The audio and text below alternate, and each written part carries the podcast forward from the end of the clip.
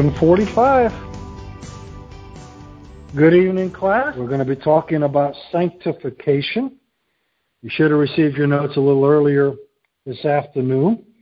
Uh, if you did not, just shoot me an email. I'll get them out to you as soon as I possibly can.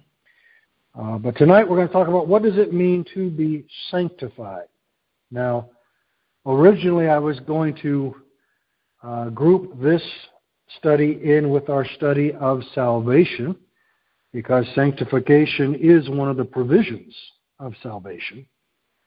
But those of us in the Church of God tradition, with our roots in the old holiness movement, what, uh, what we call the Wesleyan holiness movement or the old Methodist movement of the uh, pre Pentecostal uh, movement before Azusa Street, before Camp Creek, uh, have a, kind of a different slant or a different take.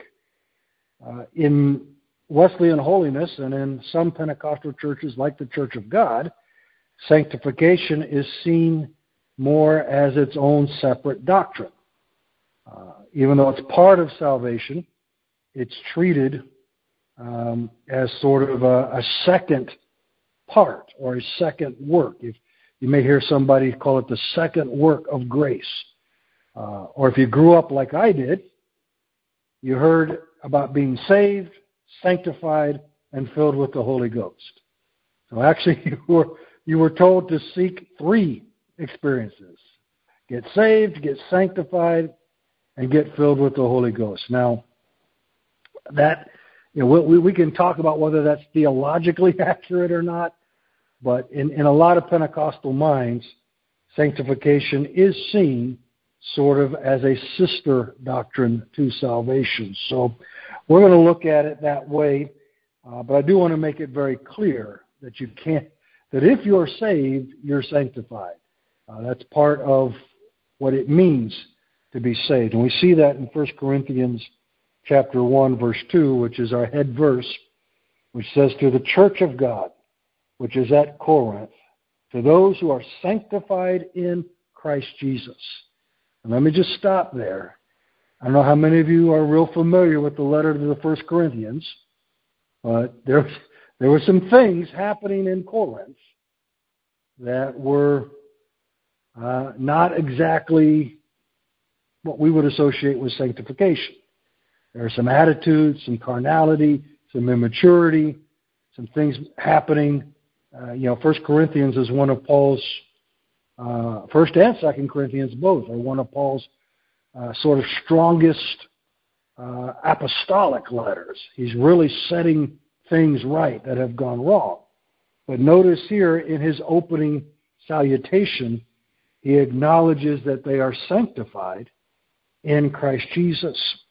But he also acknowledges that those sanctified in Christ Jesus, they are called to be saints. In other words, you're supposed to act your age. You're supposed to act like what you are. And we're going to talk about those two aspects of sanctification.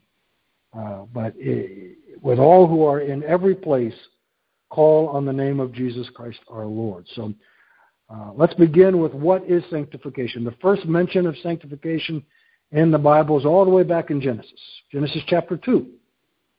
So we're, we're right at the beginning of the story of the Scriptures. And in Genesis chapter 2, uh, it says to verse 3 that God blessed the seventh day and sanctified it, because in it he had rested from all his work which God had created and made. So the sanctification, the primary meaning, is the dedication or consecration or setting apart of a day or an object or a place or a person for a holy purpose. So when we take something, be it Sundays or in the Old uh, Testament, Sabbath days, or we take a, a, a vessel like an altar or a communion table or a pulpit, or we take a, a building like the church house at 1890 Southwest 31st Avenue, in Fort Lauderdale, or we take a person like a priest or a pastor or a teacher. Anything or person that we set apart and dedicate to the service of the Lord is a sanctified thing, is a sanctified person. That's what the word originally means. To be sanctified is to be set apart for a holy purpose.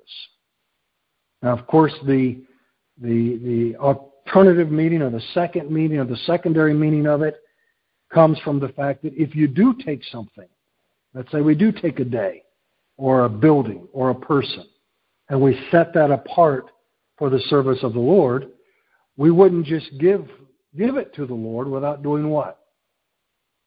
Without cleansing it and preparing it and and you know doing everything we can to make it acceptable, to make it something that would be a, a blessing, would be uh, something that uh, would be a good vessel for the master's use.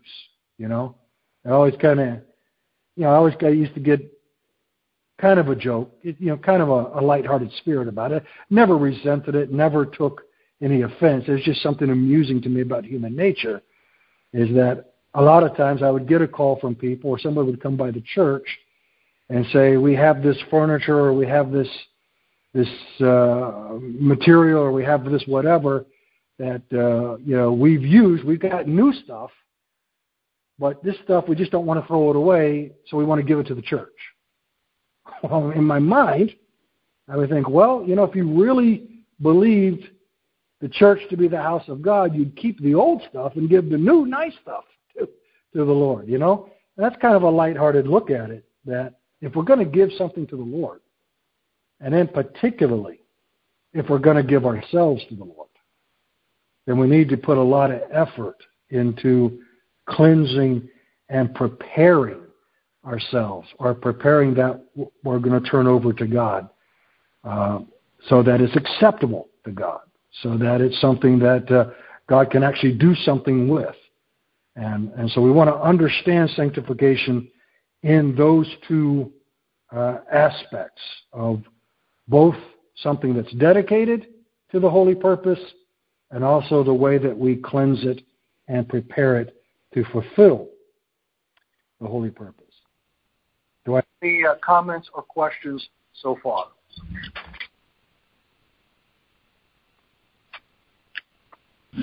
No, no, Bishop, you you you just. I'm sorry. Was somebody else going to say something? No, sir. You go ahead. No, you just said something about uh, cleansing yourself before you come to the Lord. How do you do that? All right. So let's let's talk about the uh, part of sanctification that God does and the part of sanctification that's our responsibility. Obviously, until God does his part, there's really nothing we can do.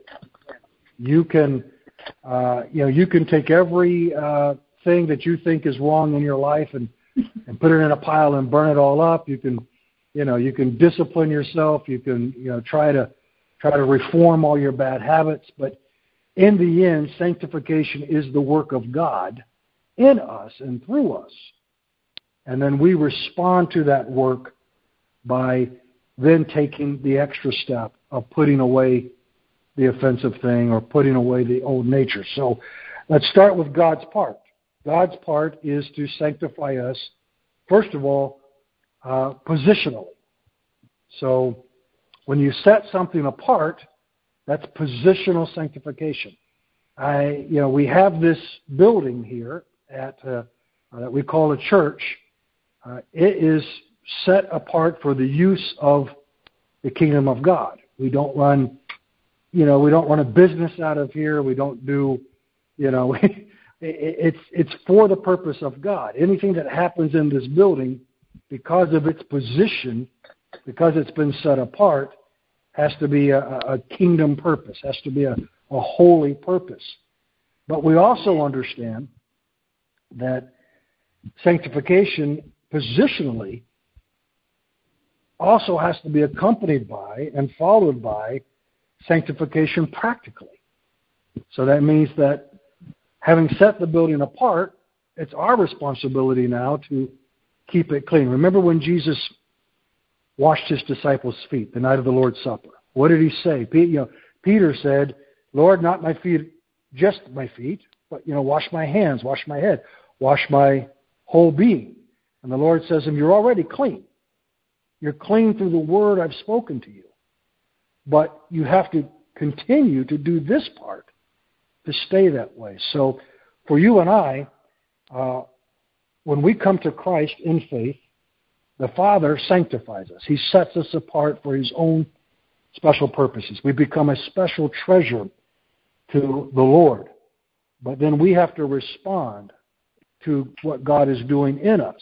Notice that, remember that verse in uh, Philippians chapter 2 where he says, Work out your own salvation. Yet it is God who is working in you both to will and to do his good pleasure.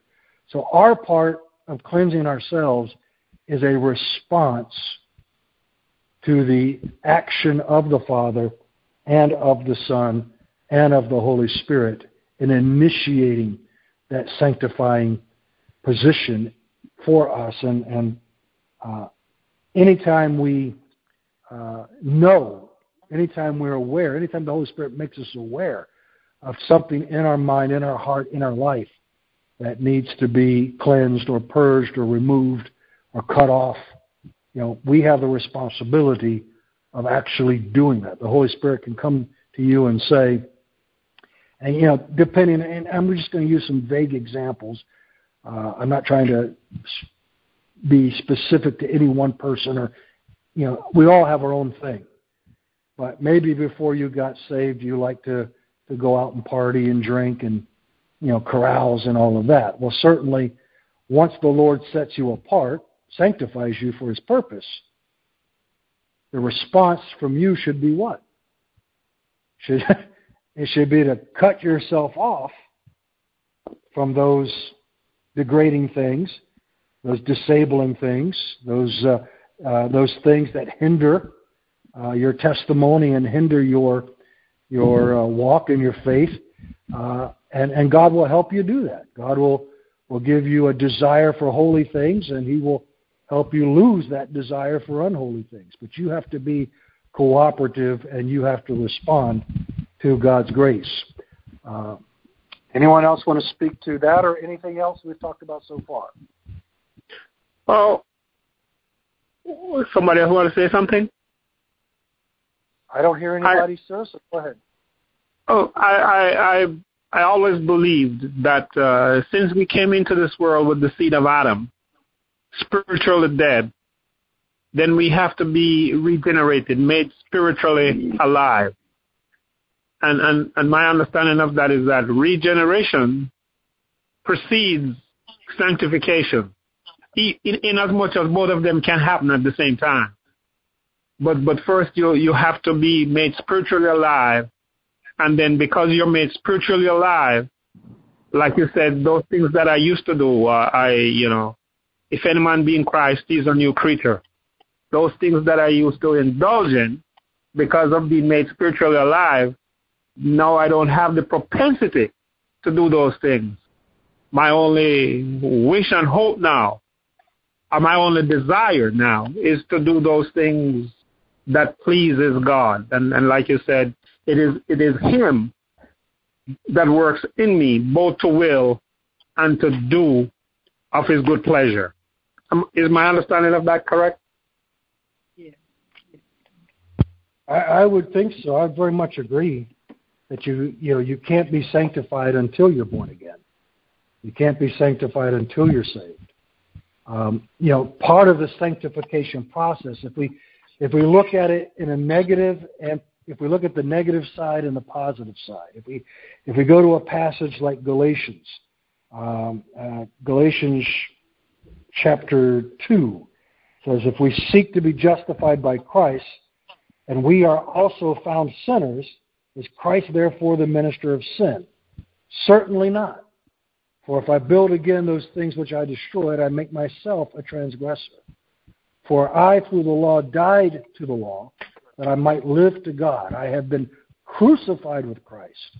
It is no longer I who live, but Christ who lives in me. And the life that I live now in the flesh, I live by faith in the Son of God who loved me and gave himself for me. I do not set aside the grace of God. For if righteousness comes through the law, then Christ died in vain. I think that speaks to that what you're talking about. That when we're born again, there is a two-part sanctifying work. One is the crucifying of the flesh, the, the putting to death of the old nature. And, and let me make this very clear. I, I know some of us grew up with the idea of entire sanctification, or what some people call perfectionism, and some some things, some misunderstandings there about how words were used. There is no redemption of the sinful nature. There is no way to sanctify the sinful nature. The only thing the Bible ever tells us to do with the old nature is kill it, crucify it, put it to death, nail it to a cross. There's no way to reform it. There's no way you know, Paul says in Romans 12, he says, I beseech you, therefore, brethren, by the mercies of God, that you be uh, that you present your bodies living sacrifices and be transformed by the renewing of your mind. So there, there has to be a transformation. There has to be a renewing. There has to be a new life imparted, a new character imparted. That's the part that gets sanctified. The old nature the sinful nature. If you go back to Romans chapter 7, Romans chapter 8, you know, Paul talks about his flesh being under the law of sin, but his mind being under the law of God. Um, we have to understand that um, sanctifying or trying to sanctify our old nature is pointless. That nature has been condemned. It was condemned on the cross. It dies with Christ in as far as it has left its imprint on our on our our flesh. So if you think of the body, the body is the instrument, it's the vessel of the spirit, it's the vessel of the soul, the vessel of the mind. So that old sinful nature has left some very um,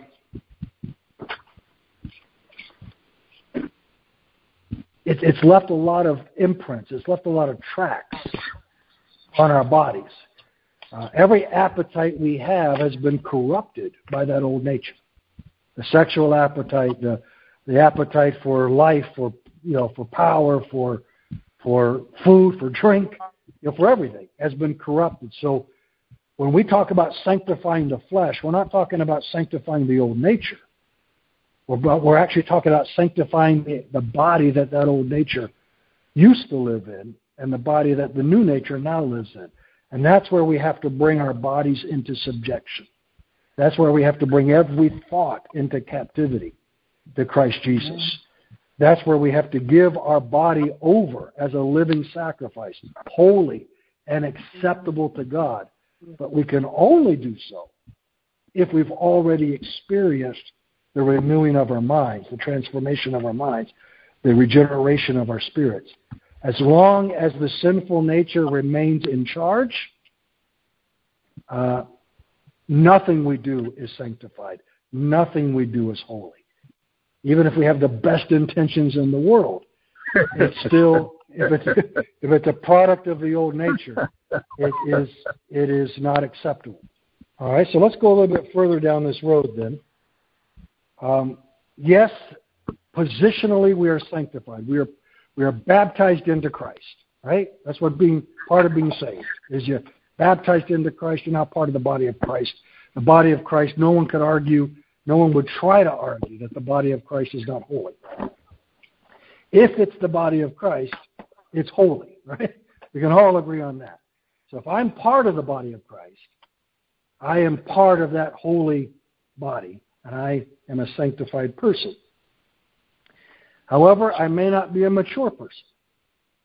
I may still have things in my life that need to be brought under subjection, submission, surrender to the holiness of Christ. And that's where we get this idea of a progressive sanctification or a growing, maturing sanctification, where and, and I've used this analogy before, and I'll use it again. When uh, um, what I have learned in my life is every time I think I'm okay, when I think I've conquered the last, uh, you know, the last holdout in my mind or in my spirit, uh, I find that the Holy Spirit always digs up something new, right?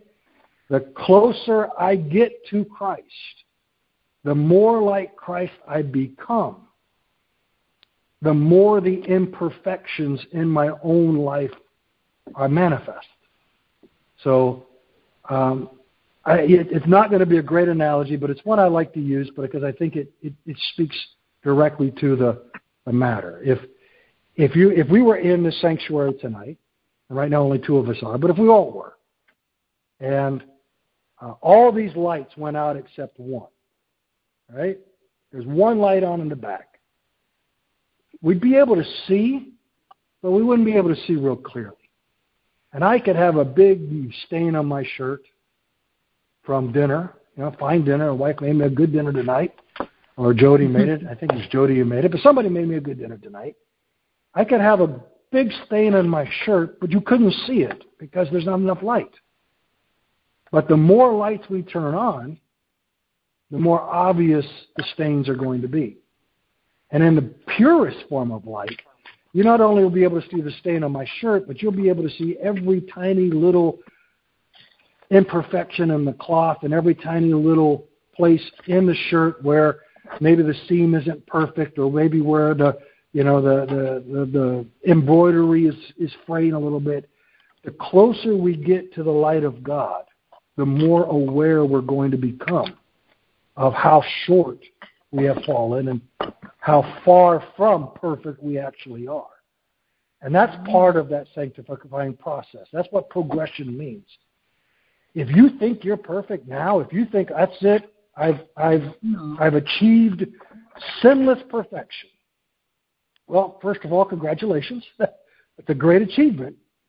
But I would encourage you take one more step closer to God and see if you still see yourself the same way. Because the closer I get to God, the more I realize that there's things, not only things I've done, but I tell you, there comes a time where you start to realize all the things that you haven't done. All, all the sins of omission, all the times you should have done this or done that and didn't. The time you should have given and you didn't. The time you should have helped somebody and you didn't. So this progressive sanctification is not meant to make us feel bad about ourselves. It's not meant to make get us frustrated. It's meant to draw us closer to God, to bring every part of our life and being into submission to the holiness of God as we grow in the grace and knowledge of Jesus Christ. So uh, this is a good thing. You know, it's a very good thing that God doesn't just say, "Okay, you're saved. That's it. I'm not going to do anything else with you." Um, if God left us all as He found us, and just said, "Okay, you're saved. Don't worry about the rest of your life. Live however you want to live do whatever you want to do. We'll all meet in heaven and have hot dogs. Um, that'd be great eventually, right? Eventually, we'd all end up in heaven and have some nice hot dogs, and it'd be great. But is that reality? the time from we get saved till we get to heaven would be a disaster. We'd be living lives that would in no way be uh, uh, testimonies to the grace of God. No way in be be able to draw others. Who who would want a God who's who would want a salvation that is so weak and so ineffective that it makes no practical difference in the life of the person? If you're the same person you were you are you were before you were saved that you are now, what was the point of getting saved? You know, so sanctification is that maturing. Sanctification perfects the believer over the course of their life of faith. It makes us more like Christ. Holiness becomes the standard of living in the believer's walk. Uh, sanctification is the practical accommodation of the righteousness of Christ. When we when we're justified, right? So we so the brother talked about regeneration earlier. So it's regeneration, justification, sanctification. That's the that's the the big three, if you will. not LeBron, Dwyane, and Chris Bosh, but a different big three: regeneration, justification, sanctification. Those are the three main provisions of salvation that, uh, and we and adoptions in there, and and remission of sins is in there. But those three are the ones that really uh, identify us with Christ. And it's that sanctifying, the justifying part is when the righteousness of Christ is imputed to our account. We're declared to be righteous. But in the sanctifying work, we're actually made righteous. The righteousness of Christ becomes an actual practical reality in our day to day life.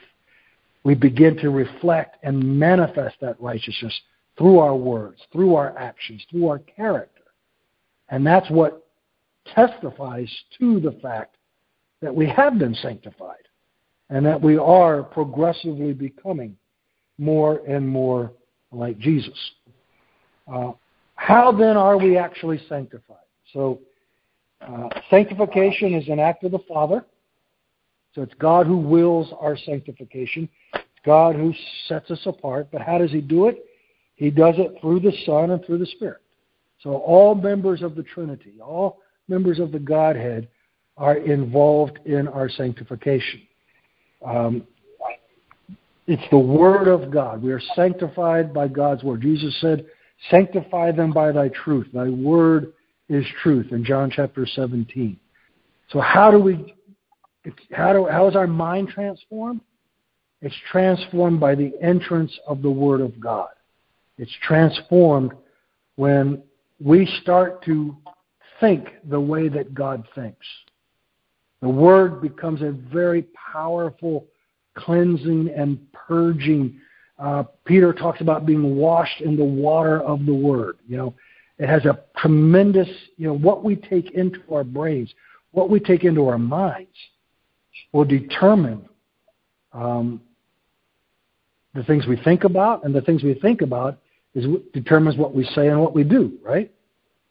So, if I spend you know all night watching, uh, I don't know, watching horror movies, you know, vampire movies, you know, I'm gonna, when I go to bed that night, I'm probably going to be feeling a little itchy around my neck. You know, probably be like, uh, yeah, I don't know if I want to if I want to turn the light off tonight. You know, what we take in affects us, and the Word of God. When we take the Word of God in, read it, meditate upon it, live by it, obey it, it has this powerful cleansing effect. It reorders our mind. It reorders our spirit. It it it gives us you know right the right way to think. I mean, we could we could probably pick a dozen examples off the top of our head right now of the wrong way that people think today, right? The way they think about a lot of issues is based on uh, what uh, what was uh, the old preacher, uh, the preacher used to come by here all the time. Uh, his brother Morellis used to say, "Stinking thinking," right? Stinking thinking, and uh, that's the way a lot of people think because they don't know the Word of God. They don't have the guidance of the Word of God. Um, we're sanctified by the blood of Jesus. The blood of Jesus has that cleansing power. If if we confess our sin, He is faithful and just to forgive us our sins and to cleanse us from all unrighteousness. Right, First John chapter one.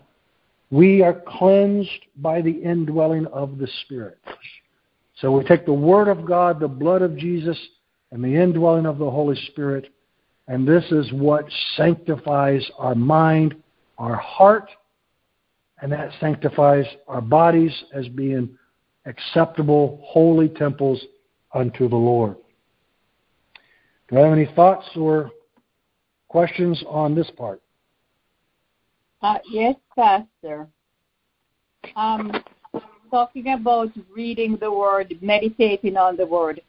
I find that the more I meditate on the word, the more I read the word, is the more I beat upon myself. I have a problem with the sins of omission. And I read the word and I'm thinking, you know, I should have done that. I should have called that person. I should have, you know, I should have made excuse me, I should have made more of an effort to, you know, minister to them, to, to, to just share the word with them, to invite them to church. And um, I know that basically it's not that I'm trying to do things in my own strength, but I do pray for me. I do have a problem with sins of omission, or what I consider to be sins of omission. Well, it's it's, it's you know, I, would start by saying I don't think you are in any way unusual or alone. As I said earlier, for me, more and more my convictions are about the things I haven't done than they are about the things that I have done. And um, I think that's a good that's a sign of maturity. That's a sign that you're getting closer. You're getting closer to the person that Christ is calling you to be. Um, now, anytime that we feel that conviction, anytime that sanctifying work of the Spirit is operating in us, you know, it's it's it's a cooperative effort. We have to put forth the effort as well. You know, and we said the same thing about salvation. You know, the Lord offers salvation, but we have to reciprocate with faith and repentance and uh, you know confession of our sinful uh, condition and confession of Jesus Christ as Lord. And it's the same thing, and we could say the same thing about any work of God in us, whether it's sanctification, healing, baptism of the Holy Spirit. It's all a two-part, two-party work. God supplies the power, God supplies the wisdom, God supplies the knowledge, God supplies the, the, the strength, God supplies all the resources, and then we have to take advantage of those resources and we have to reciprocate and respond. So when you feel that, and when any time we feel a conviction, it's not to make us believe or, and, and you know, when I was an immature Christian, when I was immature in my faith, I, I don't know, I must have gotten saved 70 or 80 times. I mean, in my own mind, I felt like every time I fell, every time I did something wrong, I had to get saved all over again. And you know, no, I don't think there was anybody that really told me that or taught me that. It's just, it was just the way that I understood that uh, if you got saved, from that moment on, you could never, ever, ever, ever sin again or fall again. And if you did, you weren't saved anymore. And so that led me through a lot of ups and downs and roller coasters and and uh, discouragement and depression and all those things. Uh, and eventually, I began to understand what God was trying to get through to me. It wasn't that I wasn't saved anymore, but that I wasn't reciprocating. I wasn't responding to what the Holy Spirit was was calling me to be and calling me to do, which is to live a holy life, to be a holy person.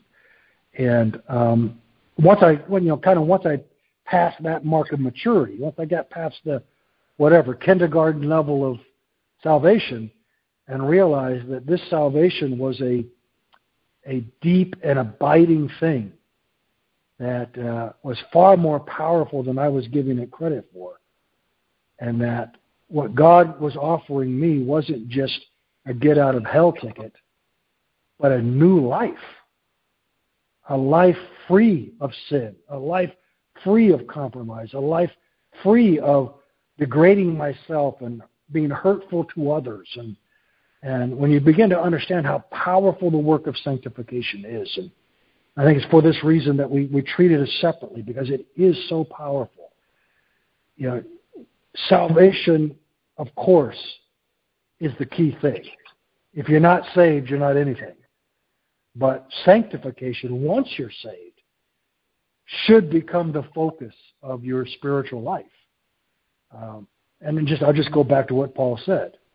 The, the appeal he makes, I beseech you, therefore, brethren, I'm on my knees begging you that you don't neglect this salvation, but that you present your bodies as living sacrifices. Be transformed by the renewing of your mind. Don't waste this gift of life that you've been given. And don't turn the life that you've been given into a carbon copy of the life that just that you had before because now you're you're truly insulting the cross. Uh, Christ didn't die so that we could continue on as sinners. Paul makes that in Romans chapter six. If you if you read the you know the best arguments for sanctification, Romans six, seven, eight, uh, which you know we've gone through at different other times in Bible studies, but this whole idea that being saved has nothing to do with being righteous. Know, Paul blows it up. John blows it up. John says, if you keep practicing sin, you're still a sinner. You know, in First John chapter three, you know, he who does, you are what you consistently do. Uh, so, sanctification for us is a deliverance from the bondage of sin. It's a deliverance from the habitual uh, falls and fails that we have, and it's also there, uh, to your point, sister, to make us aware of how far we have to go.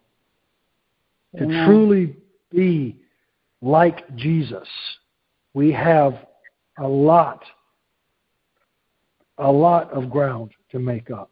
And sanctification is what makes us aware of that, and it's also what helps us. It's also what helps us get there. Anybody else want to speak to that? Thank you. Now, uh, in, in, in John the 17th chapter and, and the 17th verse, Jesus said, Sanctify them through thy truth. Thy word is truth. And in the 19th verse, he's saying, And for their sakes I sanctify myself, that they also may be sanctified through the truth. Could you uh, uh, exposit that a little for me so that it, it helps my understanding? Yes. So, you know, when we talking, we were talking earlier about the the two uh, meanings of sanctification: the setting apart, and then the cleansing or preparing or or making uh, worthy of that which is set apart. And I think in the passage you're quoting, both of those are um, evident. The disciples are set apart because they've heard the truth and because they believe the truth and because they've accepted the truth as uh, of who Jesus is. That's what sets them apart. That's what sanctifies them. That's what positionally moves them. So now you have this group of people, you have this large group of people that have rejected Christ and don't believe who he is. And then you have this other group of people that's now set apart that does believe who he is. So now you have a sanctified group and an unsanctified group. But then Jesus goes on to your point. He says, I sanctify myself. And what he's talking about there is, in my interpretation, is the cross. He said, I'm going to make the ultimate sacrifice be the ultimate living sacrifice. So that what they believed and what has separated them by truth, by believing the word of truth, will now become a reality. It will become an actual living reality in their life. Remember a little bit earlier, Jesus was talking to them in the same conversation. He was talking to them about the coming of the Holy Spirit. And remember what he said. He said, If I don't go away, the Holy Spirit can't come. Right? I think that's back in chapter 16. If I don't go away, if I don't leave, the Comforter will never come. So what he's saying is, I'm going to go ahead and sanctify my vessel. I'm going to go to the cross. I'm going to die for the sins of the world. By doing so, I will cleanse and purge all sin from the lives of these who've been set apart so that the Holy Spirit can come and indwell them and they can remain sanctified by the truth. And I think it's important to, to make a distinction there. Um, you can lose sanctification. You can fall from grace. You can backslide. You, and, and I think what Jesus was saying there is he said, if I don't finish my work, their faith will have been for nothing. Their faith will have been uh, wasted. You know, they, they will lose that privilege and that position. So I think we're seeing both applications of the doctrine there. The, belief, the, the disciples themselves separated by their faith in Christ, faith in the Word, faith in what God had said about Jesus, and then Jesus going to the cross to cleanse them from their sins, to purge them, to make them holy in reality, as they'd already been made holy before the Father. And it's only when we put both sides together, it's only when we respond to Christ's work and are cleansed and are purged and are delivered from the, the, the bondage and the power of sin that we can truly fulfill the full meaning of sanctification. Uh, until then, uh, we're only, I guess, we're, you know, we're only sanctified in one sense of the word, but not in the other. We've still got quite a ways to go, and it's already past 8:30. So I think what I'm going to do is I'm going to end part one here where we're at, and then we'll come back and finish up next week on how to pursue sanctification and holiness uh, and and righteousness. Um, I think you know I want to give you guys time to ask the questions and and and get it get it clarified in your own mind. So I I don't want to just rush through the last ten minutes here. So uh, if that's okay with everybody, we will we will stop here. Uh, but you have your notes, and if you uh, uh, you can think of some more questions for us next week, we'll do our best to um, answer all we can. Let's just pray in closing. Father, thank you for this time we've had tonight. Thank you for the opportunity once again to open the Word, be challenged, be encouraged, be informed. Lord, we just pray for the wisdom to act on what we've heard tonight, to incorporate it into our lives. And I ask a special blessing on those who are part of the class tonight. Thank you for their questions. Thank you for their comments. Thank you for their interest in these matters. And we just pray, God, you'll watch over them. You'll watch over their families. Watch over their businesses. Bless the work of their hands and the words of their mouth. Keep us until that time we come back together again. We ask this in Jesus' name. Amen. Amen. All right, everyone. Have a good evening. God bless you. We'll talk with you next week. This has been a production of the Lighthouse Church of God. Thank you for listening. We hope you have been blessed. You are welcome to join us for service every Sunday at 10:30 a.m. and on Wednesdays at 7:45 p.m. For more information or to support our ministry, visit our website at www.lhcogfl.org or if you're in the Broward County area, we would love for you to visit our church located at 1890 Southwest 31st Avenue, Fort Lauderdale, Florida 33312. God bless you. Until next time, this is the Lighthouse Church of God, lighting the way through the storms of life.